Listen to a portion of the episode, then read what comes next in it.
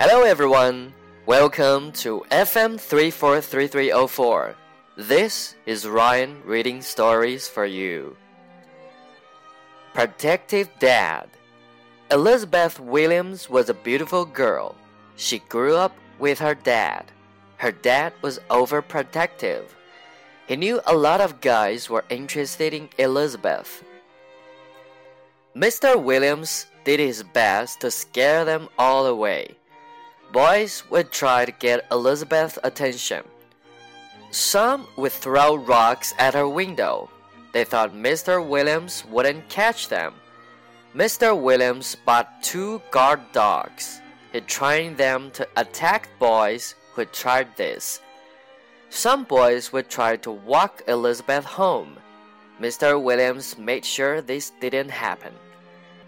He parked right in front of her school every day.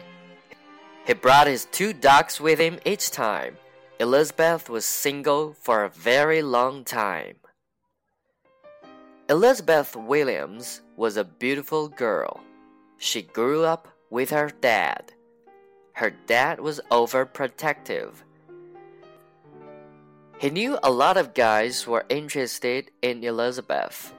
Mr. Williams did his best to scare them all away. Boys would try to get Elizabeth's attention. Some would throw rocks at her window.